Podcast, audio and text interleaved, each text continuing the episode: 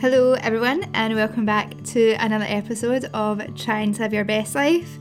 I know we've had quite a long break over the Christmas period, about two months, but if I'm being completely transparent, I was feeling completely and utterly depressed. I had a few family things to deal with, and I just felt a wee bit like shit, to be honest. And I really didn't want to make episodes. I was like really embarrassed by them. I was just I just wasn't feeling great, didn't want to do it, but feeling a wee bit better now. Hopefully, we're getting over that a wee bit, and I will be back with you every Monday for the foreseeable. So, for those of you that don't know me, hi, hello, I'm Andrea. I'm a bird from Glasgow trying to figure out what the fuck she's actually doing in life and making a bit of an arse of it, if I'm honest.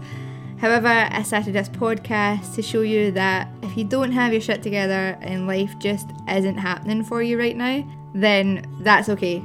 In fact, it's actually more than okay because neither do I, trust me. Hopefully, together, we can go on this little journey of self discovery, learning new things, trying new techniques, and hopefully, when COVID fucks off, talking to some truly inspiring people on how to live your best life. But in the meantime, though, you're stuck with little old me. So I'm just going to jump straight on into this week's episode, which is all about loneliness.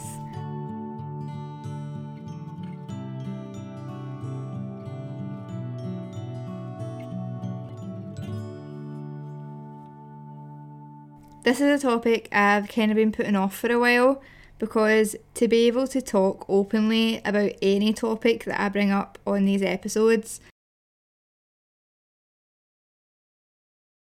I want it to be something that either I have overcame or something that I'm making positive progress to overcome, which is why I've been avoiding this because it's a topic that really haunts me quite a lot and I haven't overcame it and I don't really know if I'm making positive progress in it, but let's just go into it anyway.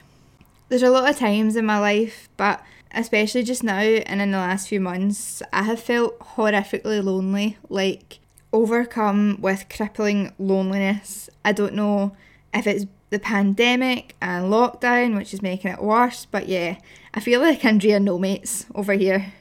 Which, when I really force myself to think about it and address the feelings, like I know it's not true. For the first time in my life, I have genuine friends. That sounds really pathetic, but people in my life I can actually truly call friends and if not even family. Loved ones who care for me and my well being rather than using me or pretending to care about me. And individuals who just truly love me and want the best for me. I've never had that before, like ever, until the last like two or three years, I'd say. So I always hate admitting that I'm lonely because I feel as though I'm dismissing their love for me and it's not true in the slightest. I can be in a room with my boyfriend, I can be with my best friend or at a party, pre COVID obviously, and still feel completely lonely, albeit knowing that I'm not alone.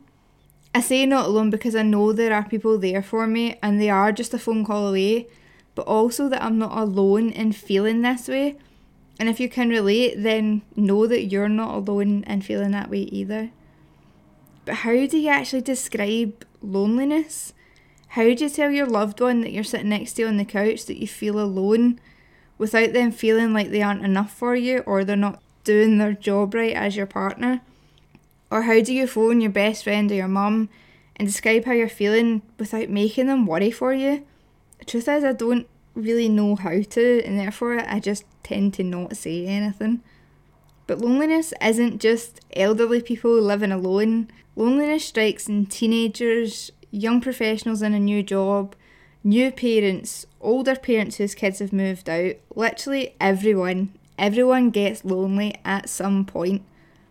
One in 10 people in Scotland feel lonely, and 16% of calls made to Silver Line Scotland helpline are all about loneliness and feeling alone. In the digital age where we're more connected than ever, we're actually lonelier than ever, especially with the pandemic and not being able to make those human connections that are built into our DNA for us to crave and to thrive from.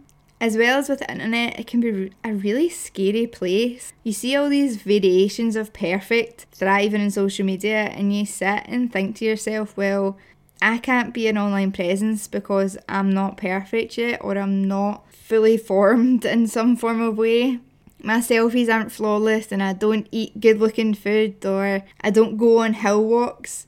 So we just shut ourselves off from the main form of connection we actually have right now. So I want you to let this little tiny section of the internet where trying to live your best life is to be your safe place, showing you that it's more than okay not to be thriving, and through that, hopefully feel a little bit less alone. Let trying to be your best life be your inishguk. I'm sure that's how you say it. I've probably fucked that. But for anyone who doesn't know, an inishguk is a handmade stone landmark, usually in the shape of a person. Originally, they were made by Inuits in the Arctic region of North America. Different variations of them used to signal if there was water, food, or shelter nearby, but now in the modern age, they are used as a sign of hope and friendship. This big stone thing shouting, I am here! So that you can see it and feel a little bit less alone. A physical symbol that other people have been right where you are, that there are other people out there, and the world isn't so lonely after all. What I've found though is my loneliness stems from my excessive want not to be alone, which comes from my fear of actually being alone, both physically and mentally. Physically, I'm scared to be alone because, well, everyone is to some degree, I think, for some reason or another. But mentally, I'm afraid to be alone because it leaves me alone with my thoughts, and that can be a really scary place to be sometimes. Maybe that's the same for you. Maybe you're scared to be alone because you don't want to think. You don't want to remember past memories or relive previous hurtings. So you constantly make yourself busy, and then in times like this, when life gets taken away from you, you feel lonely. That was definitely true for me. Like before COVID, I would make plans every single day, sometimes multiple plans in the one day, just so I wouldn't have to be alone and that I would exhaust myself so much that at night time I could just fall straight asleep and not be left alone with my own thoughts. And now, because of this, with COVID, and it took everything away from me, it's just me and my thoughts, and because it's a lot of things I haven't dealt with for years and years. It's terrifying. It's utterly terrifying to relive these traumas and process them.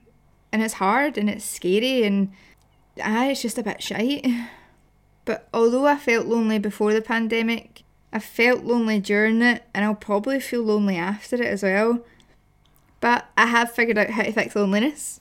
I know how to fix it. And do you want to know how? Change your mind. It's as simple as that. That sounds really fucking ironic, I know, but it actually is. Loneliness is our perception. Everyone sees or feels loneliness differently, and therefore we are also able to change how we see it and how we feel it. Buddhist monks say that happiness and suffering is all in the mind. Loneliness is a type of suffering, therefore, it is in our mind, in our perceptions. But how do you actually change your mind? How do you change your thoughts and change your outlook? Because I've been trying to, and let me tell you, it's not bloody easy. But it's by repetition. Repetition forces your brain to make new neurological connections and new outlooks on specific tasks and activities. If you wake up every morning and the first thing you do is go on social media, your brain automatically starts to think that you can't go on with your day until you check your phone because it's now a ritual. Rituals are repetitions but with intention. If you repeatedly do yoga every Sunday and you do it even on the days where you don't want to, it becomes a ritual. Your mind views it as an important factor in your life and changes your outlook on it so, have a think of what rituals you can start on to combat loneliness. You beat loneliness by human connection, but that's kinda impossible just now because of COVID. But it doesn't mean that you have to give up and just sit there on the fence until Rona goes away. You can start tackling loneliness just now. Try once or twice a week, have a FaceTime or a Zoom with someone you love. Doesn't have to be the same person because let's face it, You'll run out of things to talk about in about two weeks because absolutely nothing's happening. Alternate the people that you connect with, and therefore you'll build all these more connections and feel more love and open up that pool of people that you can rely on that maybe you felt a bit distant with lately. Every Tuesday, you connect with a friend, or every Thursday, a family member, or whatever. Doesn't even have to be twice a week. Go once a week for an hour, half an hour, 10 minutes. Just reach out and form a human connection every week with intention. This will quickly form into a ritual which tells your brain, oh, I've got something important in my schedule and it's something to look forward to just now, which in return will release all those feel good hormones when you're having that FaceTime glass of wine with your mum. Every single day, I FaceTime my mum, sometimes only for five minutes, but I do it every day even on the days where I feel like shit.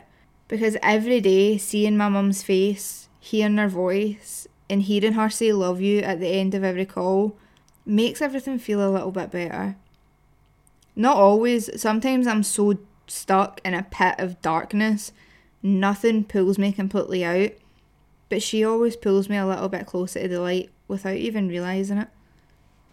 And we're not even talking about anything specific. It'll be, oh, what are you having for dinner tonight? Or, oh, the weather's pure shite into it. Or, usually I'm phoning her, like, how do I get this stain out of this piece of clothing? It's mundane stuff like that, but because I know that she's there for the mundane stuff, it just helps.